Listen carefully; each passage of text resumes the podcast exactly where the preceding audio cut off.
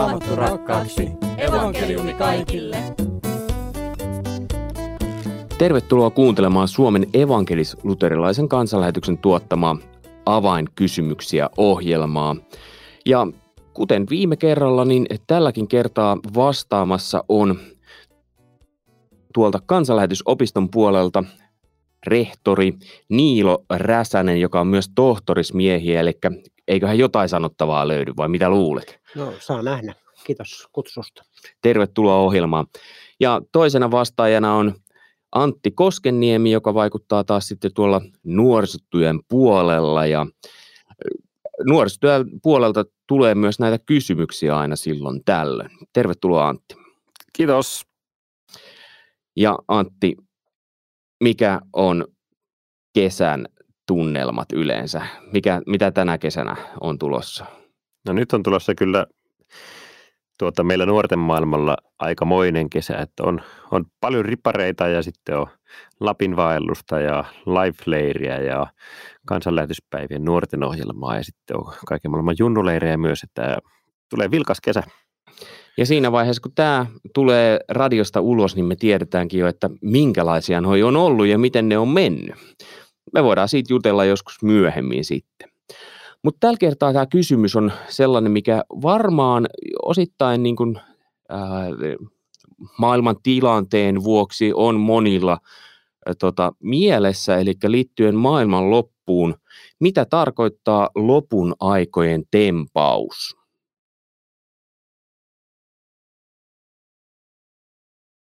Joo, tämä on hyvä, kiinnostava kysymys, johon aina silloin tällöin törmää. Mm, ajattelen, että mitä se raamatussa tarkoittaa, niin Paavali kirjoittaa ensimmäisessä tessalonikalaiskirjassa, että siellä on sellainen tilanne, että siellä on ihmiset vähän niin kuin huolestuneita, ne on uusia kristittyjä ja saanut vasta muutaman viikon opetusta ja sitten, sitten Paavalin täytyy sieltä kiireellä lähteä, mutta sitten hän kuulee, että ne on vähän huolestuneita siitä, että mitä tapahtuu niin kuin niille, jotka, jotka ehtii kuolla ennen kuin Jeesus tulee takaisin koska alkuseurakunnassa odotettiin voimakkaasti, että Jeesus tulee tosi pian takaisin. Ja, ja sitten näytäkin ajatteli, että, että, että ne, jotka kuolee, ehtii kuolla ennen Jeesuksen paluuta, niin pääseekö niin kuin taivaaseen ollenkaan. Ja Paavali rauhoittaa niitä, että, että ei, ei ole hätää, että, että kyllä, kyllä, kyllä, ne, kyllä he pääsevät taivaaseen. Että siinä käy niin kuin tällä tavalla, että, että kun Jeesus tulee takaisin, niin, niin nämä pois nukkuneet herätetään ja sitten meidät, jotka uskotaan, niin, niin temmataan Jeesusta vastaan siihen ja, ja sitten me yhdessä saadaan niin kuin mennä, mennä tota, ikuiseen iloon, kirkkauteen, taivaaseen. Mä ajattelin, että tämä on niin kuin se raamatun suuri opetus. Joo, ja siinä Paavali ihan vielä sitten jatkaa, että lohduttakaa toisianne näillä sanoilla, että se oli juuri niin kuin Antti tuossa selostit. Ja sitten vielä tuolla Tessalonikassa, niin se oli tosi nuori seurakunta ja siihen liittyi niin kuin elävään kristillisyyteen aina tulee liittyä, niin Jeesuksen paluun odotus. Ja se oli niin innokasta sitten, että Mopo rupesi siinä keulimaan, että Paavalihan joutuu sitten kirjoittelemaan, hän kirjoitti kaksikin kirjettä sinne Tessalonikaan, mitkä on Uudessa testamentissa, niin joutuu stoppuuttelemaan, koska jotkut jätti työn tekemättä ja antautuivat noin, noin voisiko sanoa hurmahenkisesti sitten tähän Jeesuksen toisen tulon odotukseen. Ja Paavali joutui sanomaan, että jos joku ei tahannut työtä tehdä, niin ei, syömän, ei pidä syödä leipääkään. Eli, eli pitää muistaa nämä arkiaskareet, eikä pelkästään odottaa Jeesusta innokkaasti niin tärkeä asia kuin se onkin. Hei, kun sä sanoit, että mopo lähti keulimaan, niin onko tämä semmoinen, mikä on meillä riskinä niin kuin nykypäivänä? Mä luulen, että ei, koska tuntuu, että, että me, mehän unohdetaan suorasta, että Jeesus tulee. Että en näe sitä kyllä ainakaan isossa kaavassa riskinä. Toki historia-aikana ja jossakin porukoissa saattaa olla se riski, mutta enemmän meillä on ongelmana se, että me ollaan velttoja Kristuksen tulon odottajia ja meillä kuitenkin pitäisi olla se sama mieli kuin ilmestyskirjan lopussa. Johannes sanoi, että tule Herra Jeesus. Se olisi se sydämen asenne ja, ja siihen sydän sykkisi. Että se, se on sitä elävää kristillisyyttä.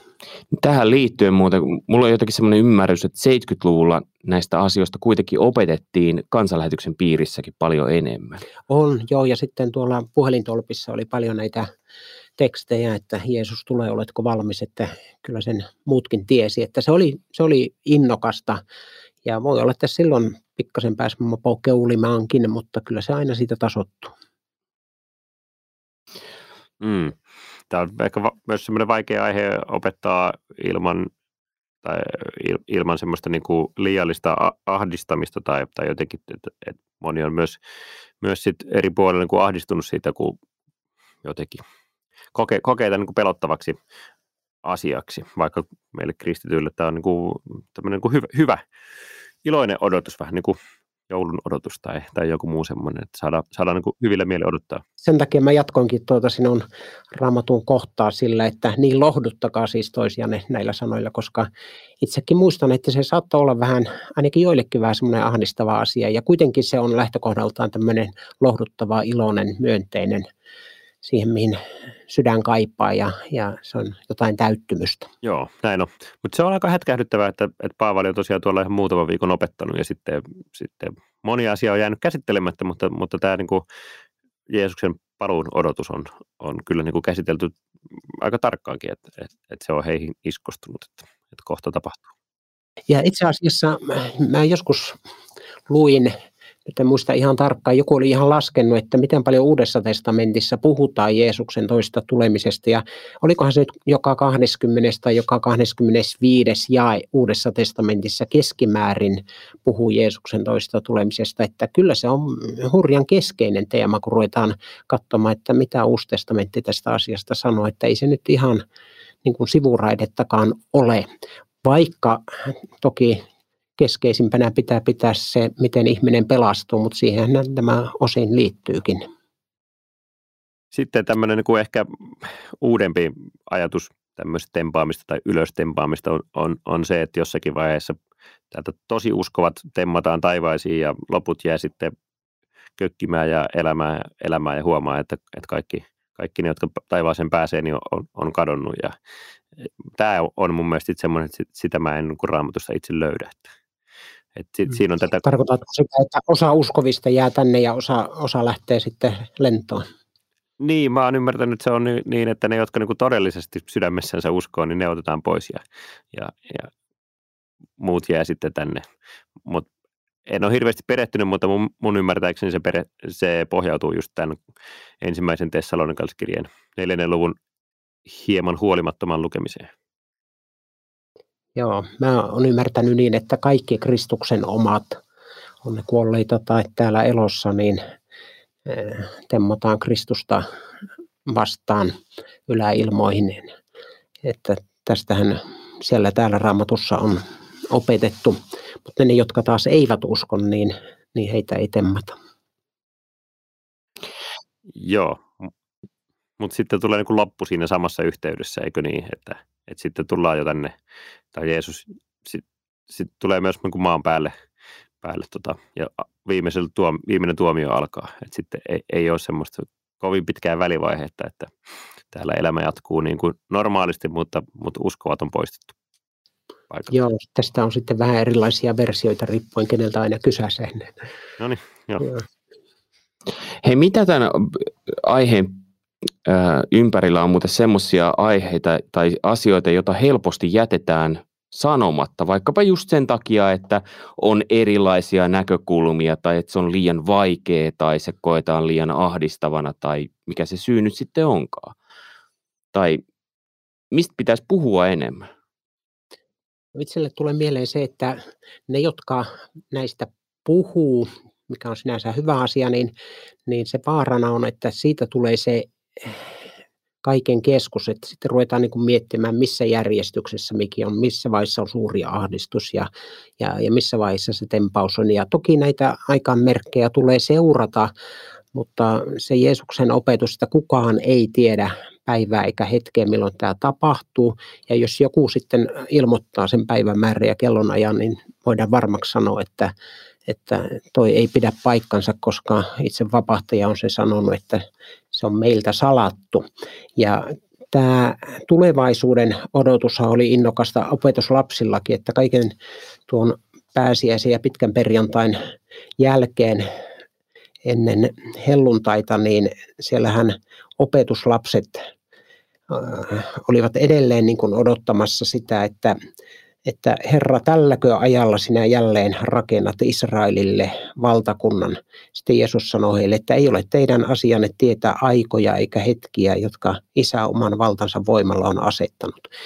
No toki Raamattu kertoo jotain näistä ja ne on otettava vakavasti, mutta että, ettei niistä tulisi niin se pääasia, vaan pääasia olisi pääasia, eli Kristus ja siitä, että miten ihminen pelastuu. Kyllä ne sitten rullaa omalla painollaan nämä lopun ajan tapahtumat ja, ja millä lailla ollaan itse siinä mukana, niin se ei ole nyt ehkä se ihan keskeisintä meidän uskossamme. Eli onko tämä nyt semmoinen asia, mitä jokaisen olisi hyvä jättää mieleensä, että kyllä ne rullaa sitten omalla painollaan ne lopunajat. No joo, ja sitten ajatellaan nyt vaikka yksi semmoinen äh, semmoinen keskustelun ja ehkä kiistankin aihe on, että puhutaan suuresta ahdistuksesta, että onko tempaaminen ennen tätä suurta ahdistusta, suuren ahdistuksen jälkeen vai onko se suuren ahdistuksen aikana.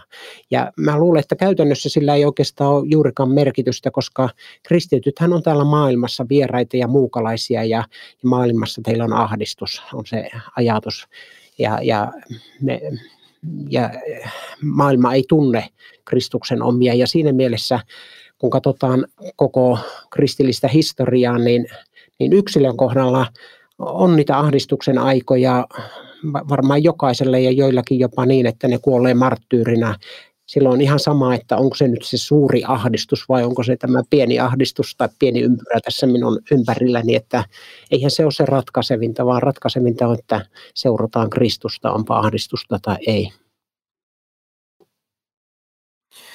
Joo, näin just, joo, ja mä että aika moni asia tuolla raamatussa on semmoisia, että, että sitten se, joka elää, niin se näkee tai lopun ajoista, että miten, miten ne menee, miten ne tapahtuu, tai taivaasta, että, että sittenhän sen näkee, kun sinne päästään, että kaikkea Jumala ei meille raamatussa kerro kovin tarkkaan, mutta sen kertoo, miten, miten, miten pelastutaan, ja, ja se on se ydin, ydinasia.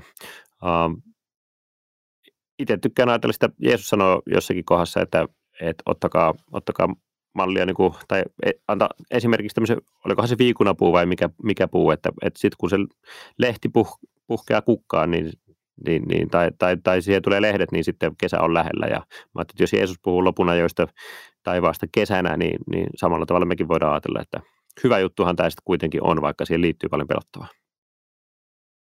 Ja samoin ehkä näin päin, että, että lopputulos on sama, että ollaanko me sitä sukupolvea, joka temmataan ylös vai mennäänkö me kuoleman kautta, niin kuin yleensä täältä mennään, että että eihän sekään ole niin kuin ratkaisevaa tässä.